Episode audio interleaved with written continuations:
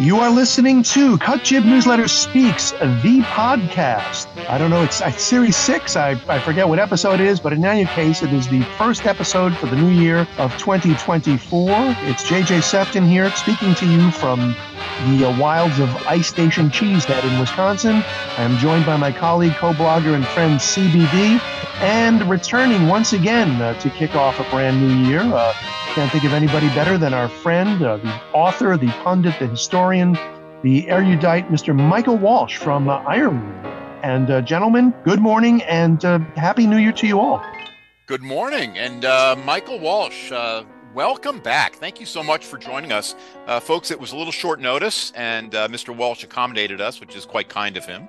Um, so, how is it wherever you may be? Well, what's I would say Ireland is about the same as it always is. It's a country that's in a great deal of trouble right now, as you've been reading uh, in the United States, um, or not reading, but we've managed to draw international attention to a proposed hate speech law, which the Irish government, which is entirely run by the WEF and the EU, uh, has been hell bent on pushing. It's been backed off it a little bit but they'll be back in the new year to try to resume. And it basically criminalizes thought. Well, that sounds well, like a lot of fun. And, and it gives and, space here who are called the Gardaí. Yeah, that, that sounds them, uh, just like what's going on in the United States. So, uh, um, you know, welcome to the club. Yeah, well, we're trying to we're trying to force it back, but otherwise, it's a lovely place. Um, you know, we're we're all in on Hamas. Sorry, guys, we don't like them Jews in Israel one damn bit. Uh, not that we've ever met any, by, by the way. There are no Jews in Ireland. But on general principles, we've decided that they're the Nazis and the Palestinians are Irish. So we actually have identified the Jews as the Brits in our own 800 year war against England. And it's why you don't see any sympathy for Israel because the population is convinced that the Palestinians are just fighting the good fight the way the Irish did for so many hundred years against a brutal genocidal oppressor. Now, in our case, it's true. Uh, the case of police these acts, but unfortunately.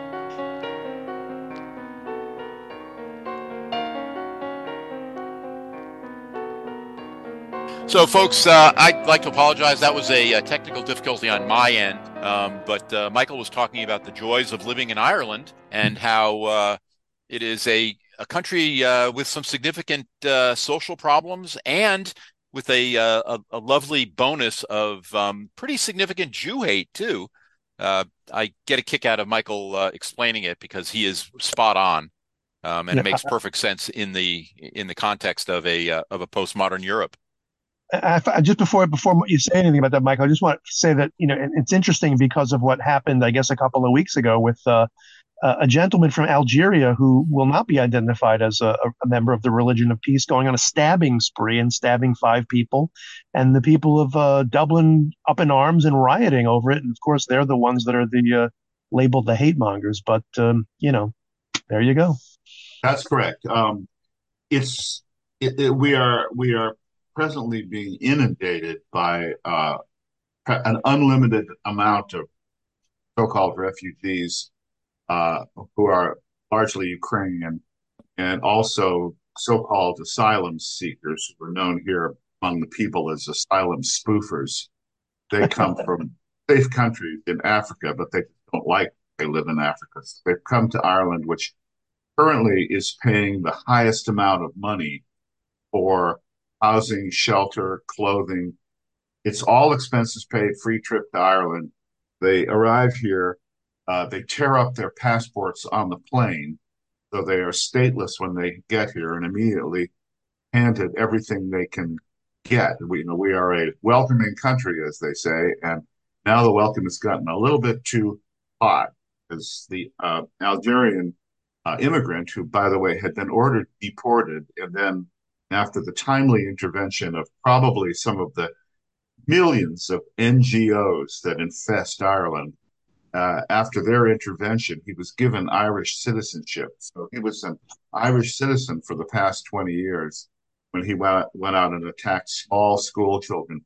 the early primary school here is called a crèche.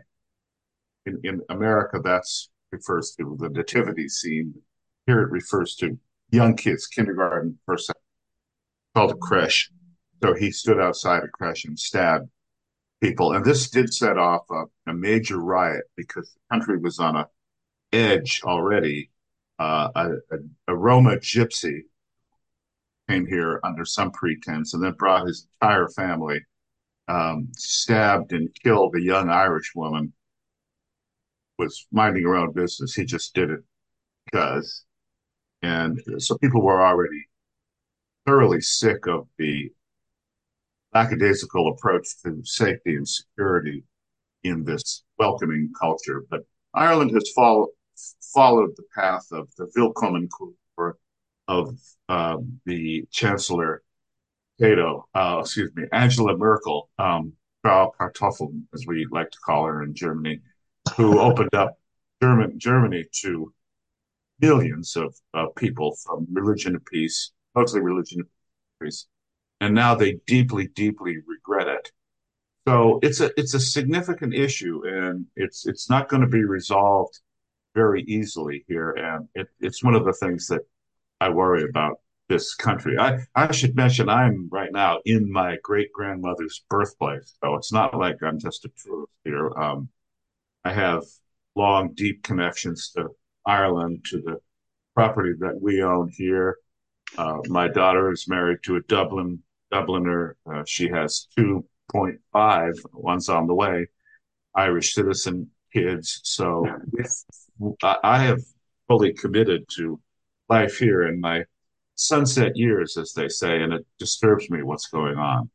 Well, first of all, congratulations. I think it's wonderful, and and uh, it sounds like the Walsh clan is is pushing back against the uh, the fading of uh, of of Western culture.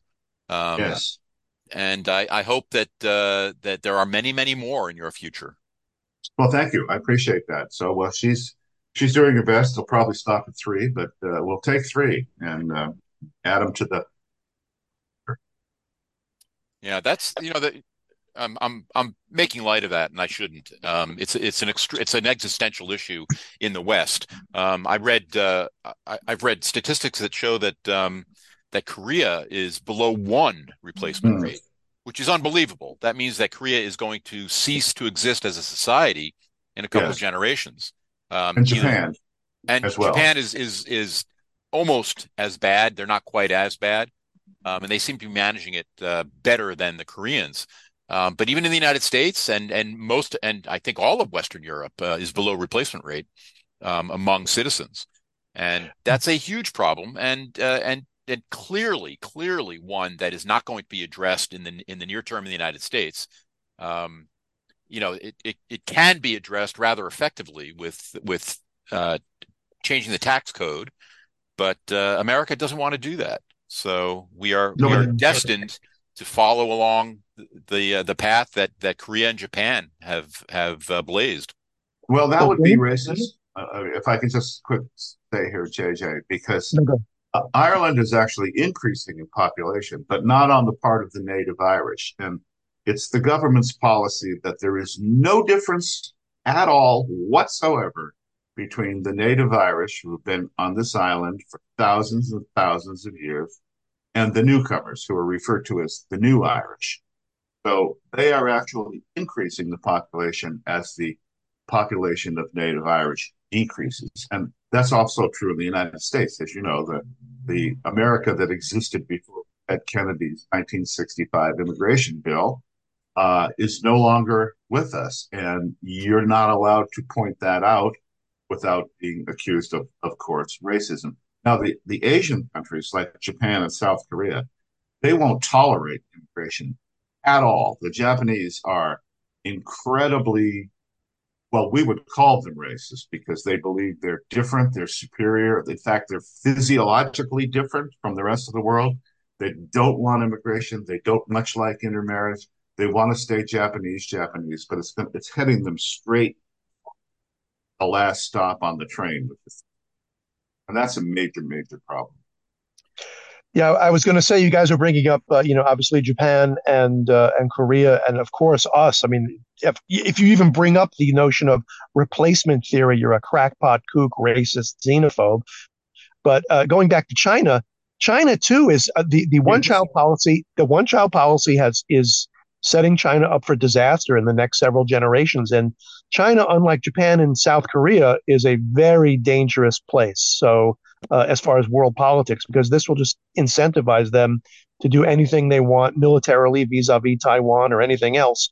And now that we have President Joey Choo, who is a who is also a kartoffel in the head, a potato head, uh, you know, that just emboldens them even more. It's bad here too because uh, there are many, many homeless Irish people, and they are being literally walked right over in the haste to give new Irish everything that can be gotten. For example, in my little town here, we're very seasonal. Uh, we have most incredible scenery right out my dining room window, as a matter of fact, which includes the Cliffs of Moher, which you've seen in every Irish tourist brochure ever, um, the Aran Islands, the entire Atlantic Ocean, the mouth of Galway Bay, and the hills of Connemara. I can see that literally out my uh, every window in the house. Uh, it's spectacular, but it's six months seasonal. And we have a lot of people that come in, stay in the seasonal hotels, and then for six months, it's a small little town of 500 people plus 900 Ukrainians. Don't forget them, and just it, the local people uh, will go away, or they'll you know go get some sunshine because we don't have a lot of that in this in this country. That's for sure. So it's but it's now thrown that whole thing into whack because the tourist hotels are occupied by Ukrainians and asylum seekers. And I want to make one other point, which I make constantly now here, which is by sheltering the Ukrainians, they haven't thought this through, guys. Then again, we have a reputation of being stupid, so maybe this helps. By sheltering the, rec- the Ukrainians, they are taking them out of the draft pool that Zelensky needs to fight Putin. Therefore, by giving them free housing, free every free Nikes, free cell phones, free everything. You are actually helping Putin when it's the avowed policy of the government that Zelensky should beat Putin. How to reconcile that is a mystery for the decades. I'm fascinated by the entire idea that a that a 2,000 or 3,000 year old culture, and we're speaking of Ireland right now, can be subsumed by what is nothing more than a, a, a colonialist and that is just exactly what people are railing against in these ridiculous uh, protests uh, against Israel. That Israel is a colonial power and mm. destroying the the original inhabitants. Now you can argue that it, you can argue it incorrectly, by the way, because Israel, of course, uh, was the homeland for the Jews, uh, probably starting in 1200 uh, BC. But by no stretch of the imagination is was there a Ukrainian presence in Ireland in 800 BC uh, or or 800 AD for that matter. And the, the idea that these people can come and be treated as as replacement Irish is insanity, and and and it's an indication of how far diminished how how diminished Western culture has gotten that that they are unwilling to to protect itself that we are unwilling to protect it. That's right. Well, I've, well, you know, I've written several books on this. Go ahead. Yeah, I was going to say it's not that the Ukrainians are or, or the Algerians necessarily or whoever are invading Ireland. It's the Irish government, in its infinite wisdom or lack thereof, that is that is committing national suicide. Same here as in as in the United States, and same in Europe and everywhere else. They are creating the policies that are having their own cultures and people subsumed. So it's you know it's it's one thing to call it an invasion, but what is it when you open your own borders and invite them in to to you know to to basically swamp you and turn it into a and, and turn you Ireland to just basically you know Kiev West or, or whatever West.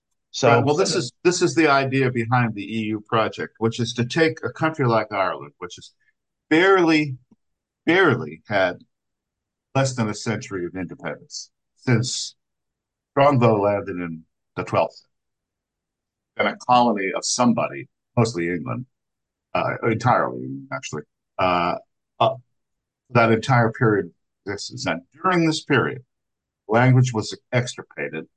religion was outlawed, priests were murdered, uh, uh, the Irish were dispossessed of their land. Uh, if you built a little wood shack, oh, sorry, stone shack where my great grandmother born, right out in the backyard, it's still there, part of it. Uh, you were taxed if you had a window in it, so you lived in a one-room hut with 12 to 20 people at a time. When the famine hit, uh, millions uh, died and millions went to other countries out of sheer necessity.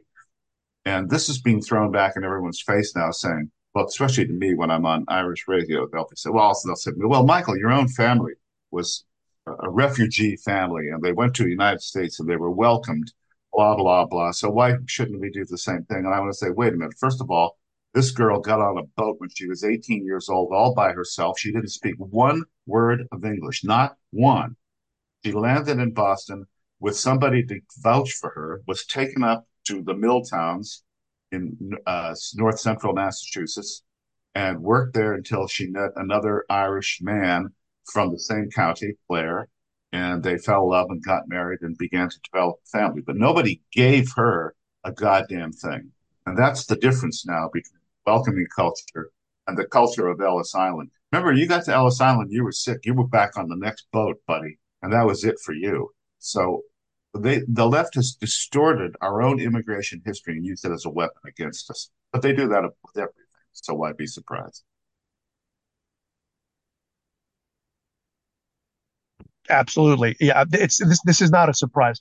It's this is a, you know, this is a a concerted effort, as you say, Michael, to to literally change, to distort, and to as here's the phrase, to fundamentally transform not only a national society, but global society in the name of whoever it is, Klaus Schwab or, you know, George Soros or Bill Gates or whatever the, the twisted group of, of individuals may be.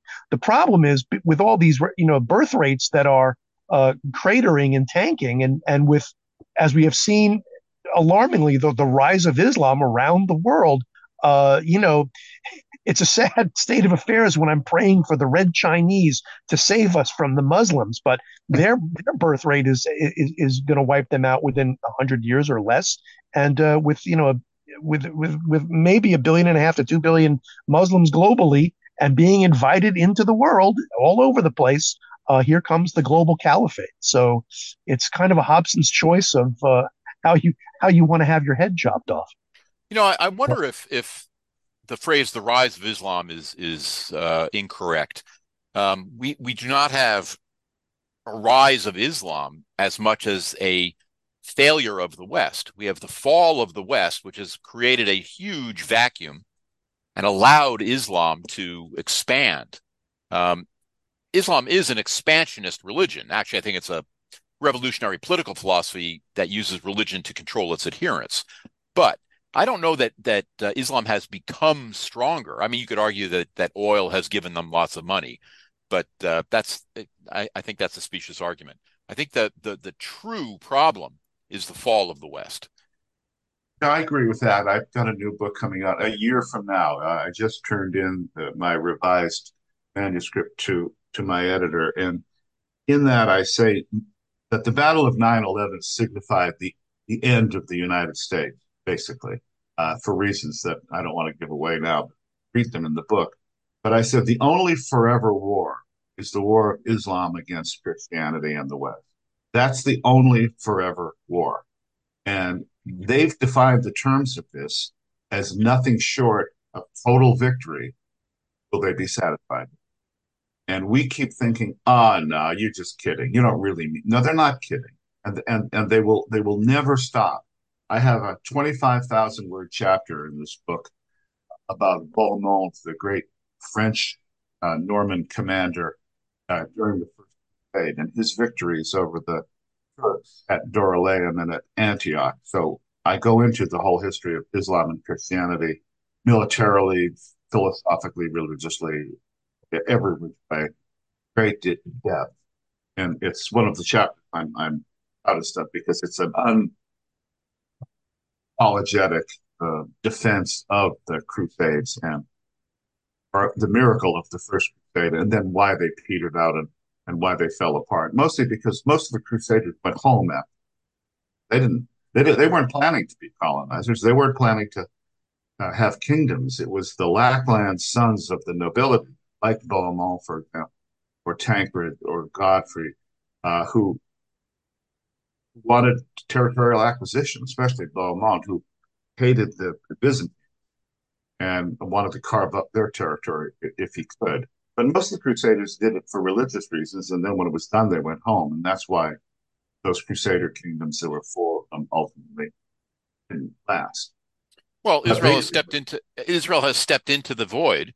Yes, has become yeah. has become the savior of of Judeo Christian uh, uh, culture in in the world, and yes. and and that and the fact that that the world does not realize that that Israel is the tip of the spear um, in in this in this modern crusade um, is insulting to Israel, uh, and it's going to be a very very big problem because if if the if the West truly believes that Israel should be left to its own devices and and loses and, and Israel loses against the the hordes of of Islamic maniacs, um, then the idea that they are simply going to stop um, when they when they take all of the land between the uh, between the river and the sea is hmm.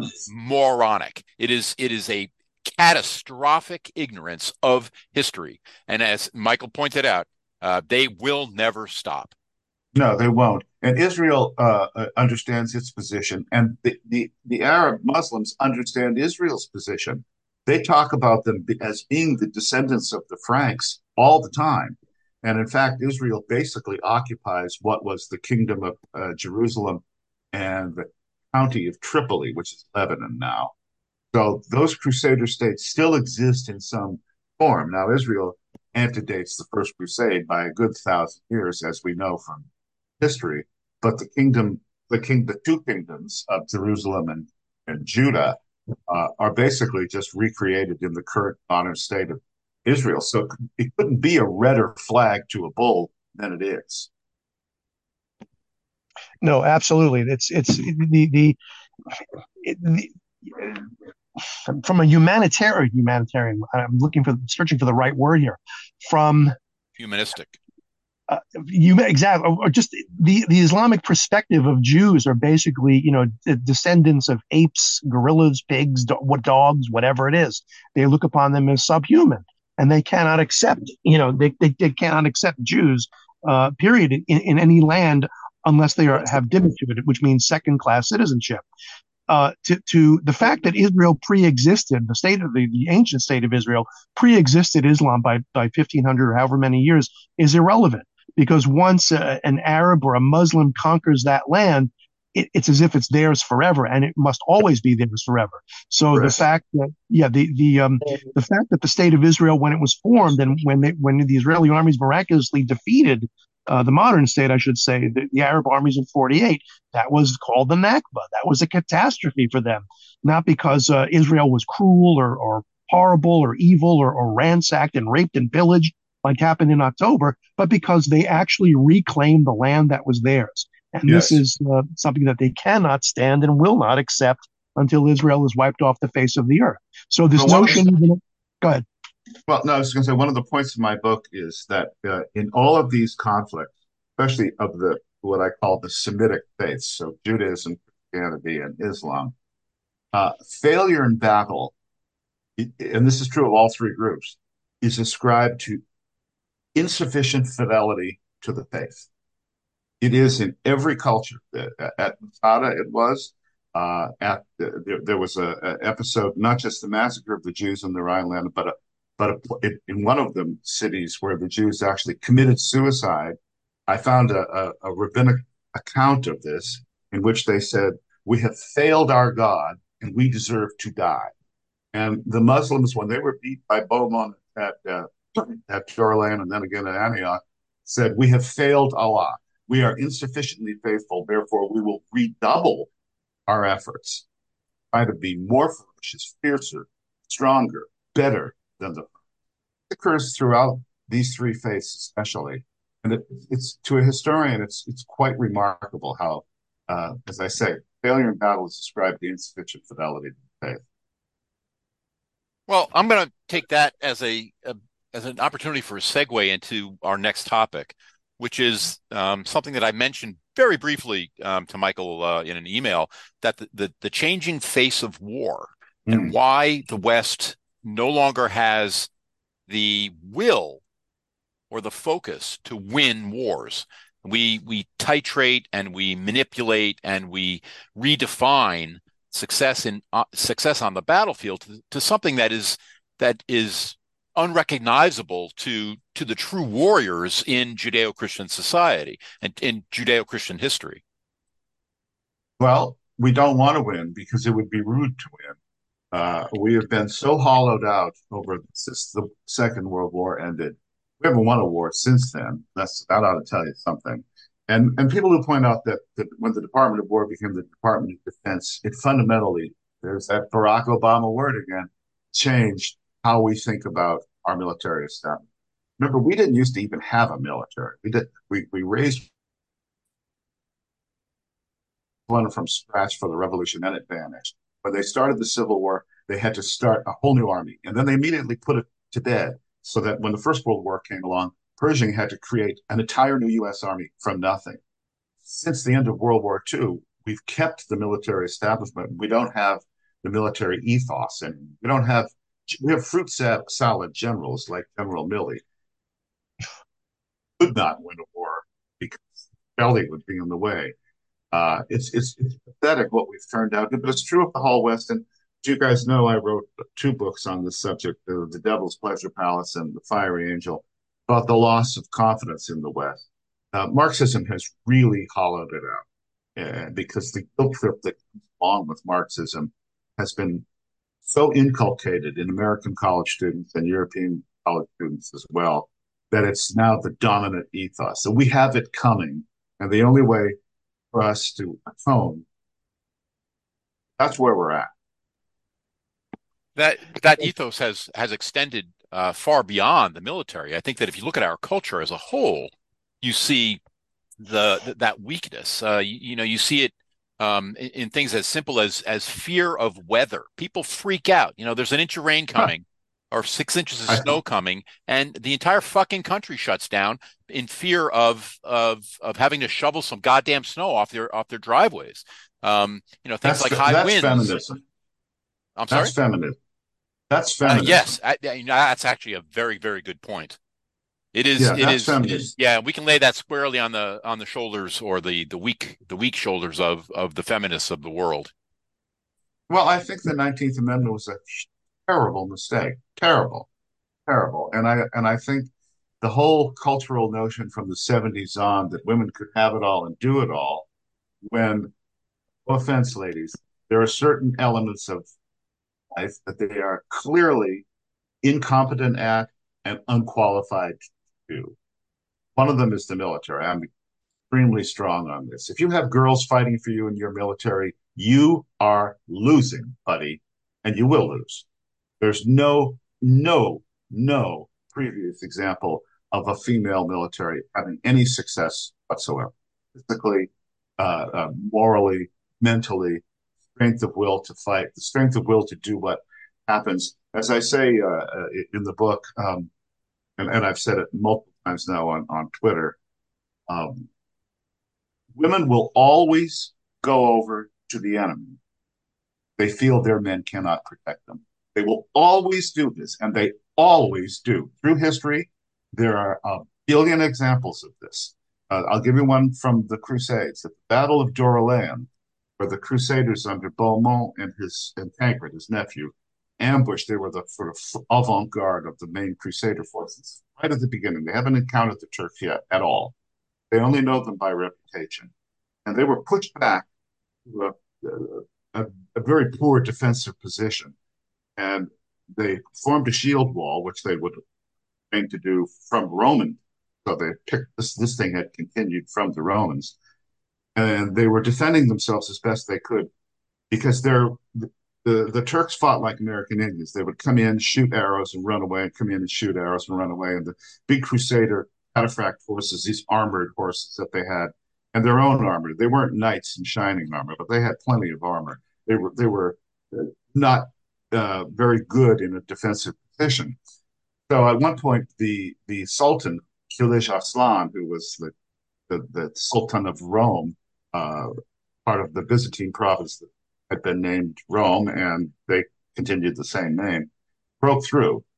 And the women who had been a lot of camp followers and hookers and wives and children and everything with all of these armies, they immediately, when they saw the Turks break through the lines, they stopped helping the Crusaders. They stripped off their clothes.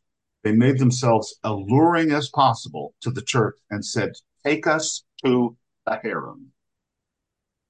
And Bohemond came in with his mace, broke some heads, not the female heads, the Turk heads. And when the women saw that they were now safe again, they resumed helping the army. You can't trust them in battle. You cannot trust them in battle. You know, and here, here, here we are in 2024. It's interesting that, you know, you talk about feminism where in the last however many years we have basically emasculated the American male and the Western. Male. They're the butt of a joke in everything from commercials to to movies to television shows to you name it, and uh, or worse, they're they're seen as evil predators and you know so on and so forth and troglodytes. And now we have the point where men want to become women. So we've completely we've lost our minds. So it's it's just interesting that you know this is what this is what feminism has done to us, and this is what I guess the female mentality, at the risk of at the risk of sounding misogynistic, uh, has hmm. done mm. perhaps throughout history. Terrible. Well, I think you're absolutely right. I don't care if it sounds misogynistic. Too bad. You know, it's it's it's too late in the game to worry about name calling and, and hurt feeling. Uh, well, the thing is, that it's not misogynistic. What it what it does is it recognizes the traditional biological social position of women in society and that that mm-hmm. position is vital it is is perhaps the most important single thing in society and that is that is is bearing our children and and our society yeah. over the last uh, oh probably since the 60s has has mocked that has minimized that and has turned women into these ersatz men because what what they do best what they that what only they can do has been trivialized and that's so insulting to what is the most special thing in humanity, and that is the birth of a child. Absolutely, absolutely correct. You go back to the Battle of Cannae, for example. Uh, this is during the Roman Republic, so it would be, I forget which BC it is.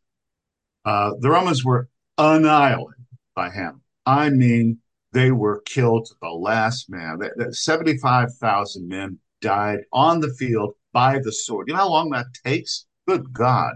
They were caught in a, in a pincer movement, a, a double envelopment by Hannibal, and atomized. And they had lost two battles previously. So they were out of people. What they knew is that the wombs of the Roman women would replace their soldiers as fast as they were killed. They had more troops coming right back up again. They could take a beating like Cannae and continue to field the legions and then not only uh, uh, regroup, but defeat Hannibal eventually and formed the Roman Empire and, and conquer the known world. Without the women, they couldn't have done it, and they knew that, which is why they wouldn't put women in positions where they had anything to do other than do and be a, a helpful wife and a, politically helpful when, when you were at the dynastic level.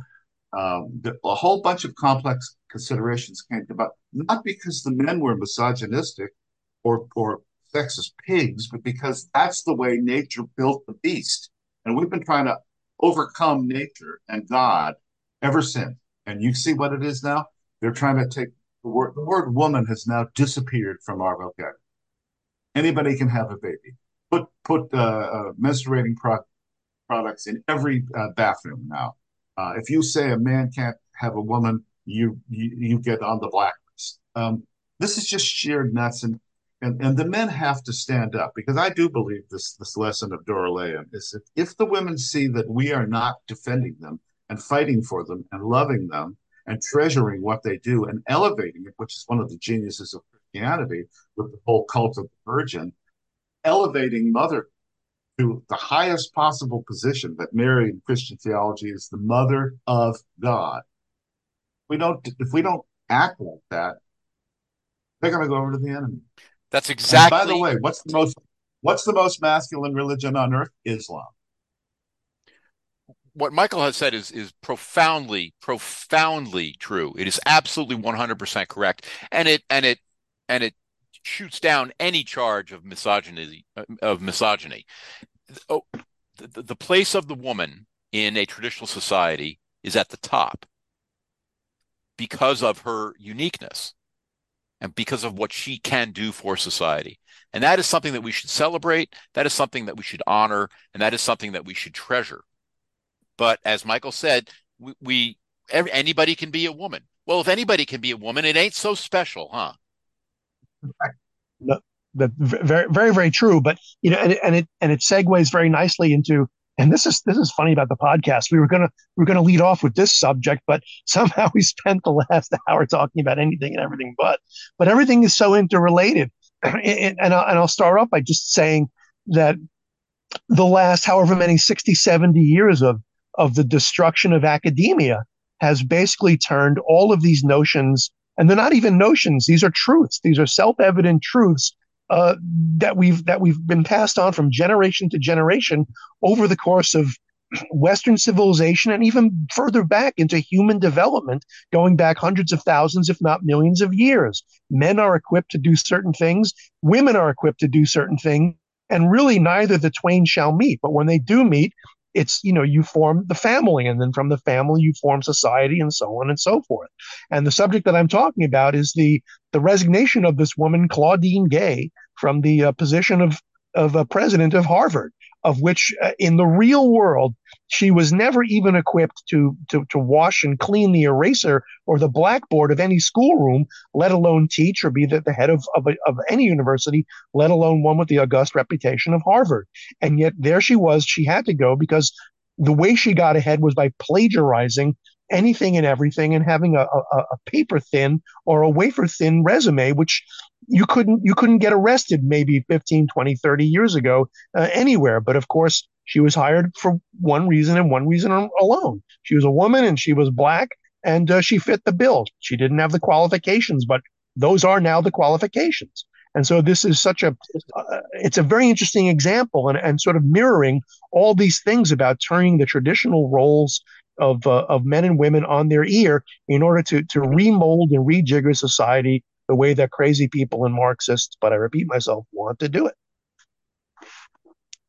There you go, repeating yourself again, JJ. Uh, it, it, it, uh, Marxism is is we, we, make a mistake of underestimating it. We we think surely no one would believe this bullshit, and here we are with everyone believing that bullshit, and it happens so fast because if they see a weakness, they drive a truck through it, and then they've conquered the territory. I forget whether it was CBD or you, JJ, that said, you know, once they claim a territory, it's theirs forever in Islam. That's the Brezhnev doctrine, too, if you recall, at the end of the old Soviet Union, where I happened to be when the entire thing collapsed, but that's a whole nother podcast. Uh, you know, once the Soviets took a territory and became communist, it could never go back. So, you know, one man, one vote, one time, the end. And and here we are now losing this war on a cultural front because we don't push back when the stupidity starts. You have to strangle Hercules in his cradle. Otherwise, he grows up to be the strongest person on earth. And we don't do it. We, we would think Freud. We would think there'd be a lawyer that would tell us couldn't, for one thing. So that's no problem, is lawyer. But that's another part. Yeah, I, I said it because I was mirroring, you know, you know what the great Rush Limbaugh said many years ago when he was talking about you know how how things like gay marriage. I mean when gay marriage was first even proposed whatever it was 20 30 years ago the the screaming and as we say in in, in yiddish like a shry that that went up over this was you know was incredible and they backed down. But the problem was they planted their flag and once they plant their flag sure enough within 10 years we had gay marriage. And he was saying mm-hmm. pedophilia at one point is probably going to be mainstream and you know here it was you know uh, queer story hour, trans, you know, a drag story hour, transsexuals in women's, you know, whatever. And sure enough, pedophilia is on the fast track to being mainstream, and it's uh, like anything else. As you know, I like to say, they never stop, they never sleep, they never quit. This is one of my phrases that's entered the lexicon because they cannot stop. They define themselves by forward progress. Any defeat is intolerable to them So they'll do whatever it takes. Remember, another one of their phrases is "by any means necessary." They actually mean that. We do, we don't. That's the difference. What are you prepared to do? As as great David Mamet gives that line to the Sean Connery character in in, in, in The Untouchable. What are you prepared to do? And and and, and Kevin Costner says anything within the law, and he said, "Fuck that shit." You're going to have to put two of his in the morgue to beat this guy. That's it. That's street Irish cop. You know, Mamet loves Irishness. I mean, I, I, I knew Mamet was a conservative when I first saw Glengarry Glen Ross. That this boy is one of us. He just doesn't know it yet. Well, he now knows it. And believe me, uh, he is one of the, the, the greatest American playwrights, the greatest insight to character we have. But he understands the principle that you have to stop this in the bud. Well, yeah. there, you know, we, have talked over and over and over again about the, but the uh, about the the small signs of optimism. You know, people pushing back uh, in, you know, with respect to the teaching transgender bullshit in the schools and uh, and letting uh, men walk into uh, bathrooms where you know eight year old girls are are micturating, um, and and while I see that and I am optimistic in the in the micro, I I see very very little to make me feel good about it in the macro. Um, they the left is still winning. Are we pushing back? Yes. Are, do we have an organized resistance to the left? No.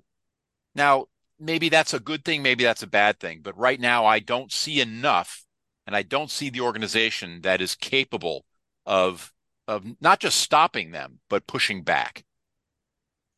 I think it, just as an observation, I think, and, and you're right, CBD, that the problem is, and I think we have a mentality, especially in this country, of, you know, we just want to be left alone. We want to do our jobs. We want to do what we want. We want to obey the law. But unfortunately, so many things like the law, like our government, and so on and so forth, have been so corrupted and so taken over that you know, for us to even moderately protest against it, we would be labeled as insurrectionists, as traitors, as terrorists, as white supremacists, and so on and so forth. So we sort of, you know, we we we cow to this, you know, to this. We we want to move. It's ironic, Michael, that you say moving forward. We want to move forward in our lives in a positive way. We don't want to. Yeah. You know, we're not trying to seek confrontation with people, but they want to conquer us. And the thing is, how do you how do you sort of utilize, you know, play by the Marquis of Queensberry rules when when that shit in a sense right now is out the window, as we have seen with between stolen elections and uh, persecutions, uh, official and otherwise, and beatdowns from street thugs who are the official brown shirts of that corrupt government. So yes, how do we fight back against that and organize? But it has to be done. You, you are so right. We have to, if not rhetoric, hopefully, hopefully it never comes to physically, but at least rhetorically putting two of theirs in the morgue uh, for every one that uh, that they do to us. So we're we're really you know they're they're not going to stop, and they've actually laid the marker down by everything from calling Trump as literally Hitler and calling people as white supremacists and a threat to our democracy. You know, when you put that kind of shit out there, people like this crazy freak who went on a shooting spree, the the uh, the LGBTQ person the other day, uh, or the other one, Audrey Hale, they take it seriously. These people take it seriously. And, you know, there it is. Now they know they'll suffer no penalty for doing it. Mm-hmm. We will. That's the problem. The, the January 6th thing. I watched that video, which was posted. Have you guys seen this yet? It's a, about an hour and 10 minutes long, and it's a timeline video of the whole January 6th. And I think I it was the, I had. Sorry, go ahead. I was I was saying it the, the documentary from the Epoch Times? No, no, this was something someone cut together with all of the available video evidence now that's been released. It's quite good, and uh, I, I, I wish those people that went there hadn't gone, and I, I lay that at Trump's feet. I, I as you guys know, I was a big Trump supporter uh, in 2016 when nobody else was, and in fact, I was up for a position in the Trump administration, going through all the FBI background checks and everything. Uh, when when the show ended with the uh, election, however, uh, it was finally resolved. Uh, but now I think his behavior on January 6th was not right. And I understand how everybody was angry and they were furious and, and that there was plenty of reason to suspect fraud, et cetera, et cetera. But I think for the good of the country, he should have accepted results and stood down and said, we'll get him next time. I think he took, I took, I think he took this country over a cliff and I don't think he should be president again uh, because of that. But that's, that's just me. Maybe you all, you all think. Uh, um, yeah. Well, you know, look, I, I can look, it, it, goes down to this: if if what he did was wrong, was it any different in a sense, or worse, or or whatever than let's say Al Gore or John Kerry or Hillary Clinton, who literally lobbied electors to not vote for Trump? But that's hmm. you know it's not it's neither here nor there. But in any event, regardless of Trump or, or what his foibles are, or what what he did right or wrong, it's the fact that whatever we do, we can't do it, but they can. The same yes. thing with like the, the parallel with the Claudine Gay. You know, she's viewed and she views herself as oppressed and us as the oppressor. So being a plagiarist, being a fabulist, being totally unqualified is not the issue. I'm black. I'm a woman. I used to be oppressed and I deserve to be the president of Harvard only and solely because of that. And if I have to lie to the white man or whatever by using his tactics and his system to get there, then so be it. So it's there's a parallel here that I guess I hopefully I'm, I'm, I'm making a point. If not, then let me know. No, you, you, are, and I think the, the the, the look go back to the boys, the grown men walking in on the little in the little girl's room. A just society, the fathers of those girls would beat that guy to a fucking pulp, and that would be the end of it. Is it illegal? Absolutely. Would there be lawyers on them? Would they be thrown in jail? Yes, because we are not allowed any form of violent protest. The left can burn down the country because of George Floyd, a drug addict and a criminal, but we can't.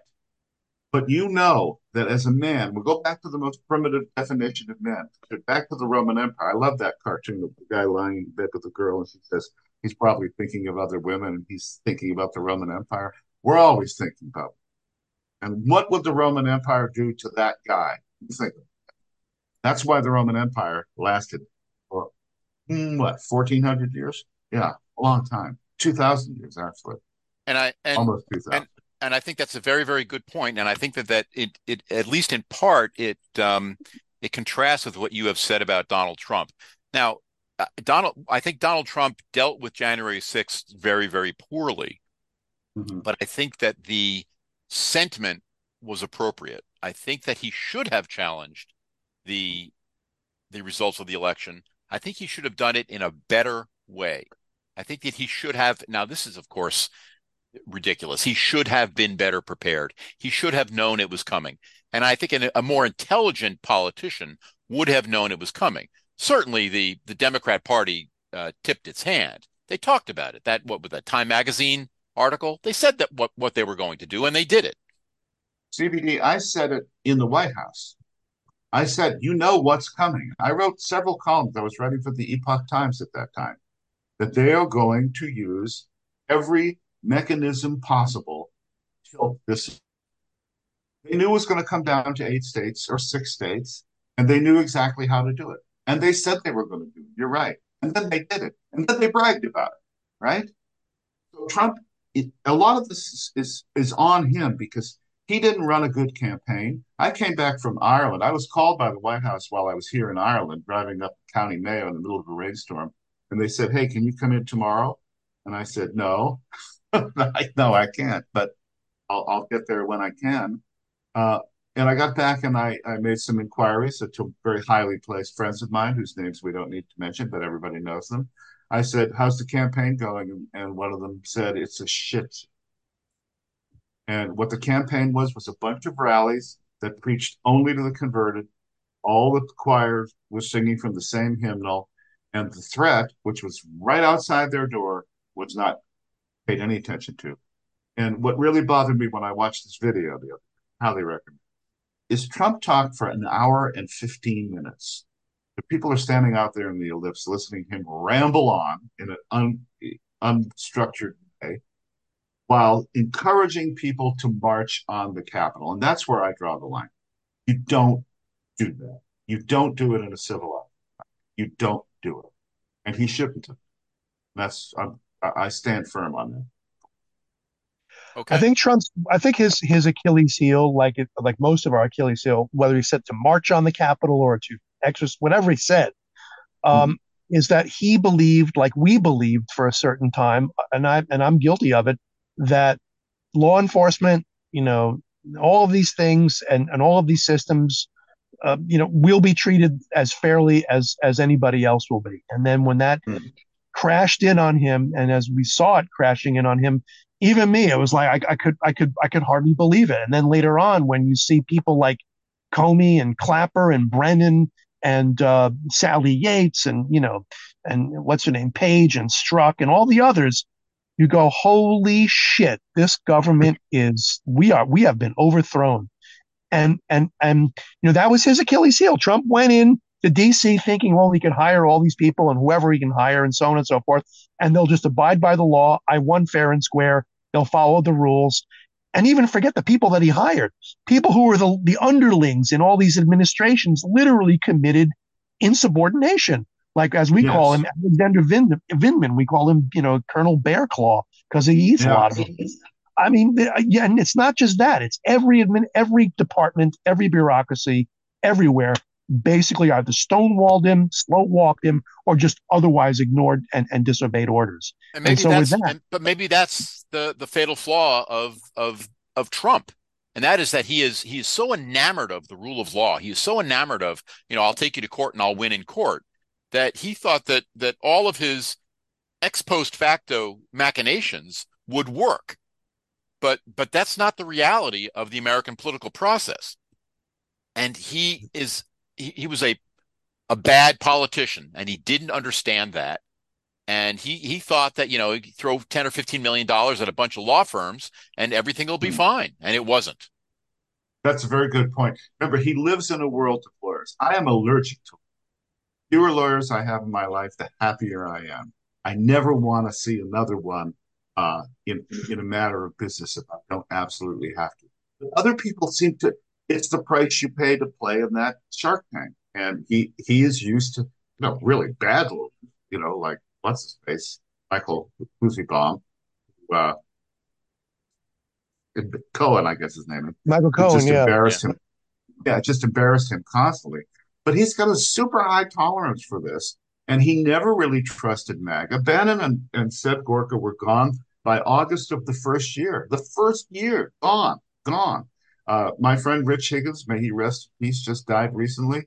Uh, he got cashiered for trying to warn about the Islamic threat and going outside of channels, so he paid the penalty for doing that. Um, but you know, by the time you got to George Floyd and COVID, which absolutely graceful episode of the history of the United States, I kept feeling this man doesn't seem to think he is president. He doesn't do anything. He tweets and says, Why doesn't somebody stop this? Yeah, look in the mirror, Jack. You're the guy that's sitting at the Resolute desk. Couldn't figure that out. And then the passivity in the face of the election, obviously there were Mac. And finally, I thought the only chance that he had, and I wrote this at the time, was the uh, legislative's absolute authority about the election.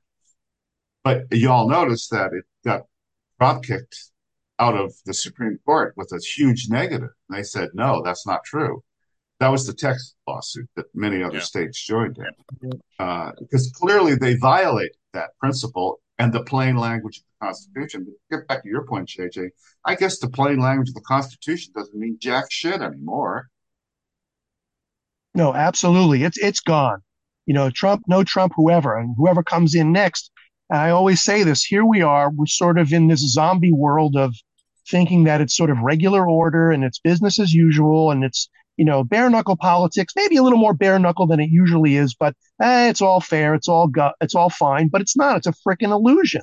We are in, we are at best we're, we're not observing the all these you know i know we hate you hate donald trump okay I, I, I get it and people do hate him but shit man the persecution that he's going through and forget him all the poor people who were at the rally and who got let in by the, the freaking Department of Justice and were escorted. And, and all they did was basically put their feet up on Nancy Pelosi's desk. you know, all this shit. And by the way, it's coming up on the anniversary of uh, January 6th. I think uh, by the time this this podcast posts, it'll be tomorrow. I mean, it's just we're we're gone, baby, and we're just sort of I don't know, we're sort of zombie America or, or whatever. And, and, and as I said to CBD before we went on the air, the closer we get to next November, man, I'm just I'm just filled with dread at, at the possibility of what's going to happen. Well, you remember that Dick Nixon said at the end, uh, "I gave them a sword, they used it," and uh, Donald Trump gave them whole nuclear arsenal, and, and and that was the problem is that he never really understood that he was president, that he had powers, that but Biden is effectively, or the junta is effectively ruling as a dictator. He can just say anything he wants. Okay, tomorrow I'm banning gas stoves. Then the next day I'm mandating electric car. What the hell is this? This is not the United States of America that any of us grew up in. Absolutely not. But there's no pushback now. We, I think we've lost, Frank. I, I used to think there was some chance to win, but I don't see it. I, I the, culture has been seized and the political process has been so thoroughly corrupted. And what the Democrats want to do, and you know, I wrote this column just the other day called Enough, where I had like 20, 30 bullet points stuff that I'm absolutely yep. sick of. But all of the election uh, reform only goes in one direction towards the one party state. Jungle primer. And now they're thinking about ranked choice voting, which they have here in Ireland. And as a result, they have a unified uh, party, uh, uh, they have a uniparty that, that rules everything. It only goes in the direction of a fascist one party state like California. And that's where we're heading. And I don't know how to stop it. I'm, I'm too old to stop it. And frankly, at this point, I'm starting not to care. Well, that's a cheery thought. Thank you so much for that. Now I'm going to go slip my wrists. No, I, you know, my, I, I, I try to be as optimistic as possible. Um, and and and and I mentioned that I saw um, encouraging signs in the micro, but in the macro, I think that Michael is correct. Um, we are the the structural damage done to the United States is too great for us to claw it back without some unbelievable violent dislocation. And uh, what happens at the, after that, I have absolutely no idea. Um, the mm-hmm. the the only boy, the only good thing this is a horrible thing to say, but um, I think that if the left wins, and they probably will, they will eventually be beaten by Islam. So they they will have a short-lived victory in the West, and then Islam will become ascendant because Islam. Yeah, we be, we, Because Islam uh, takes it very, very seriously, and their thousand-year plan will turn into a two thousand year plan. And uh, a lot a lot of these uh, left wing apparatchiks cheering cheering on the uh, the encroaching uh, totalitarian state in the United States will be up against a wall or swinging from uh, you know swinging from the gallows, but then of course we will have an Islamic state, which isn't which is no fun either. Well, you know when this all started, boys, uh, was Barack Obama uh, who you knew was going to be nothing but trouble. And when he said, We are five days away from fundamentally transforming, I turned to my wife and I said, I know exactly what this son of a bitch means. Because I I go back to college days in the 1960s. That is all I ever heard is that the nation needs fundamental transformation. That means complete disestablishment and reconstruction under the same name. It'll wear a skin suit called the USA, nothing about it will be unchanged because that's critical theory in a nutshell. Everything has to be destroyed. When Obama used those words, you knew what he meant if you were if you were a '60s kid like I was, at college in the city. Here we are, because I think JJ's obviously Obama's running the show. Alabama. He's the first president who didn't leave Washington. There was a reason why presidents left Washington, and it's precisely why because of what's happening right now. They're not supposed to have any more influence. They should be put on an ice floe and sent out into the North Atlantic somewhere. Uh, oh, I like that idea. They should be exiled, permanently exiled. And unfortunately, he decided to break that rule too. So congratulations, New York Times. Another first for your guy. It is, yeah. I mean, and again, it's one of those. I, am I'm sort of mimicking CBD a little bit, and chuckling and, and chuckling through my through my fear, I suppose, is that you know, and I always say we can never really know the future, and there may be some black swan event, God forbid bad, but who knows, maybe good, that will transcend you know typical electoral politics corrupt that they that they probably are and will be and so on and so forth that will cause a hopefully some sort of a societal awakening or revolution or call it whatever what you will that will hopefully slow this thing down and perhaps even stop this madness. That that said uh, I, I, can imagine myself uh, being uh, in Germany in the 1930s and saying the same thing, you know, about uh, Herr Hitler. But yeah, again, we can't know the future, and unfortunately, until really, you know, you know, we sit here very comfortably still, even with 34 trillion dollars in debt and so on and so forth, and things are going on in a certain way as they have before, albeit more expensive. But until there is a collapse of our economy and things get desperate and and people really, you know, have have the wolf at their throat, maybe then they'll understand what's going on. Will it be too late? Uh, will the instrumentalities of the military or the police state or whatever uh, quash us? Uh, you know, to be determined. But you remember that uh, during 9/11 and the aftermath of 9/11, a lot of people on our side, well, this is it. This is a game changer. I, I remember I was I was driving between my home in, in rural Connecticut to Boston to teach while it was all happening. So I never saw it. I heard it on the radio while it was happening. And my first reaction was, this is war. This is war. This isn't a police action. This isn't a game for the FBI and lawyers. It's a fucking war. Well, George Bush turned it into a police action for the FBI. So congratulations. And ever since that failure of nerve, we have suffered and suffered and suffered. We were not able to name the enemy and deal with him the way you deal with an existential. That's what happened. So I'd like to point they out. said, well, this will. Well, I just want to say this one thing. This will bring back the male. Those strong firemen, all those Italians and Irish firemen that ran up in, into the World Trade Center, and those cops. That, you know, we we appreciate mass. How long did that last? Two weeks. How long did it take the Democrats and their crocodile tears, and then immediately start attacking Bush administration? Immediately. What? But, 15 days? I mean, yep, you're absolutely right. That that was a failure of will. And by the way, uh, the, the, name Bush will forever be in the toilet in this house. Um, oh, yeah. But but let's get let's go back um, twenty a little bit more than twenty years before that, and and something that I I believe Michael you were a, a part of, and that is the fall of the Berlin Wall. You know, on yeah. uh, November '89. I don't remember what the mm-hmm. date was, but in October of '89, you know, the Stasi were wandering around uh, Berlin uh, taking people in. And uh, you, you could get disappeared in Berlin in October of 1989 very, very easily. And yet, a couple of weeks later or a month later, that all ended. And that could not have been predicted. And yet it happened.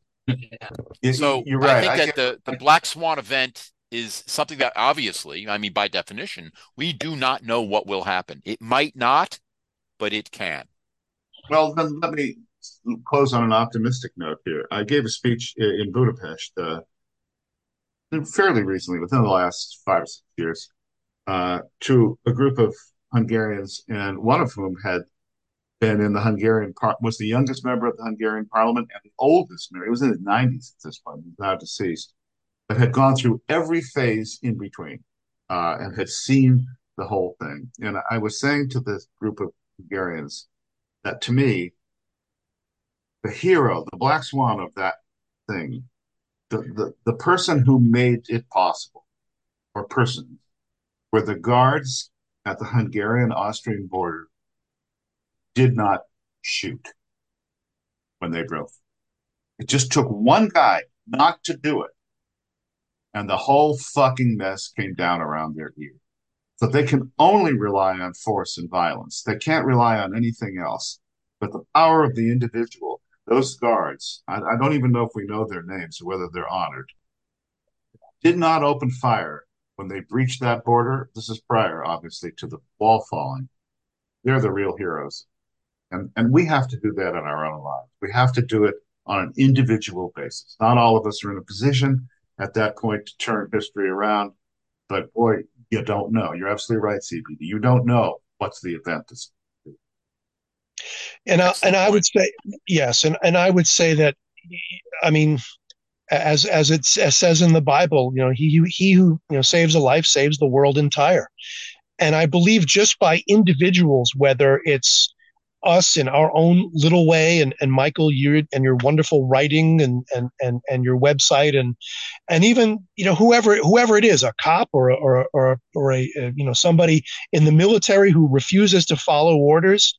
And all of these things, if God forbid push comes to shove down down the road, whether it's this November before or who knows what'll happen, if you could reach one person and if you could you could do one thing, I, I think it, it it definitely, you know, it will definitely help What, somewhere down the road. You can somehow convince, as I've tried with uh, in the wake of 10-7, uh, to see American Jews opening their eyes to what's going on, not just there, but the conditions that caused that not only in Israel, but here, uh, geopolitically, foreign policy wise, and so on and so forth. It maybe may make make people think, of, you know, just like at the end of the bridge on the River Kwai, you know, oh my God, what have I done? Yeah. So that's that's that's the mission. If I can do that, you know, with with one person, somehow make them open their eyes a little bit, uh, maybe it'll lead to to something positive, and then you just multiply that, and, and there you have it. Pollyanna, well, maybe who knows? it's no, all it's we not, can do. He's not being you're not being a Pollyanna. You know, the, the the man and the moment must meet. And we don't know which man, we don't know which moment. But if we don't try, it will never ever happen. Right. Listen, Michael, yep. we are we are running long, but uh, before we leave, I would like uh, to ask a question, um, and that is, yeah. what is your next book? Uh, the new book is a sequel to Last Stands. Uh, it'll be published by Macmillan St. Martin's Press and it's called right now. Just it's called Rage: Twelve Battles That Changed the Course of History, and it starts with the Iliad, the Trojan War, and it goes up through World War II and George S. Patton at the Bulge, uh, one of the greatest feats of logistics in the history of warfare. Uh, but but the final chapter is about the Battle of 9/11 and its aftermath. So it, it, it ends on a rather somber tone, I must say. But uh, but you know we're quite excited about it, and hopefully we'll have a pub date in the next few months, and I'll let you guys know when it is. Lovely. So uh, he mentioned uh, his last book, which is called "Last Stands: Why Men Fight When All Is Lost," which is a a, a wonderful title, uh, certainly with respect to what we were just discussing. Yeah. Well, let us hope that it that there, whatever the battle is, let's hope 9/11 is not the, the note that we that we end on, but that you know it's the the low point, and hopefully there will be a high point of of if you know if not American Renaissance, then the spirit of America as a Renaissance of you know God, country, Christianity, you know, and all the good things that that made this country so wonderful, and hopefully the vestige of it of, of this country will continue to make it to make it wonderful yet again. Uh, dare I say it, make America great again. I know you're going to gag on that, Michael, but I mean, no, you know, I, I, right. Forget about Trump. The sentiment is the sentiment is real, but you know, absolutely, absolutely. If I may, yes, go ahead. I'm sorry. I hope, I, I hope the Israelis finish this war against Hamas. I hope that they're not browbeat by the American government and the Europeans and everybody who's telling them to stop. Uh, I think they they are the old-fashioned warrior Jews of Joshua, and we need those guys. We we need fewer Marxists and more Joshuas in the world. And Israel can set a terrific example for the West by showing some spine and backbone and an ability to get the job done. And I I, I root them on, I must say. Am Yisrael well, Chai. Absolutely, and maybe maybe what's going on now there is uh, instead of a last stand, maybe it's a Gates of Vienna moment. Uh, only time will tell. But uh, anyway, Michael Walsh, it has been a distinct pleasure as always having you on with us. We we wish you and your family and and all the good people of Ireland a very very uh, very very happy New Year and, and hope for the future. CBD, my friend, thank you so much for being with us, and for the audience. Uh, this has been the Cut Jib Newsletter Speaks podcast on the Cut Jib Newsletter Radio Network uh, around the world, across the nation, and up your street. Thank you so much for your continued support of Hitting the Tip Jar. And we will see you again on the next one. And Happy New Year. And Michael, Mazel Tov on your on your uh, upcoming grandchild. Oh yeah, I'm very excited. It's going to be a boy too, so it's finally going to be a male.